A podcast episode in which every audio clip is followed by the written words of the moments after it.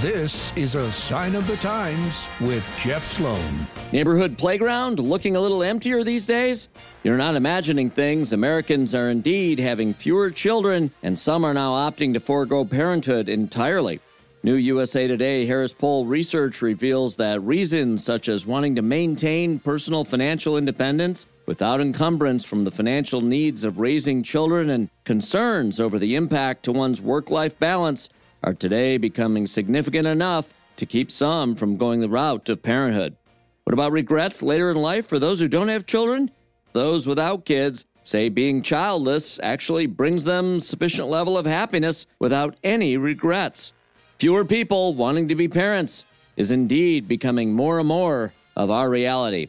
I'm Jeff Sloan, and that is a sign of the times.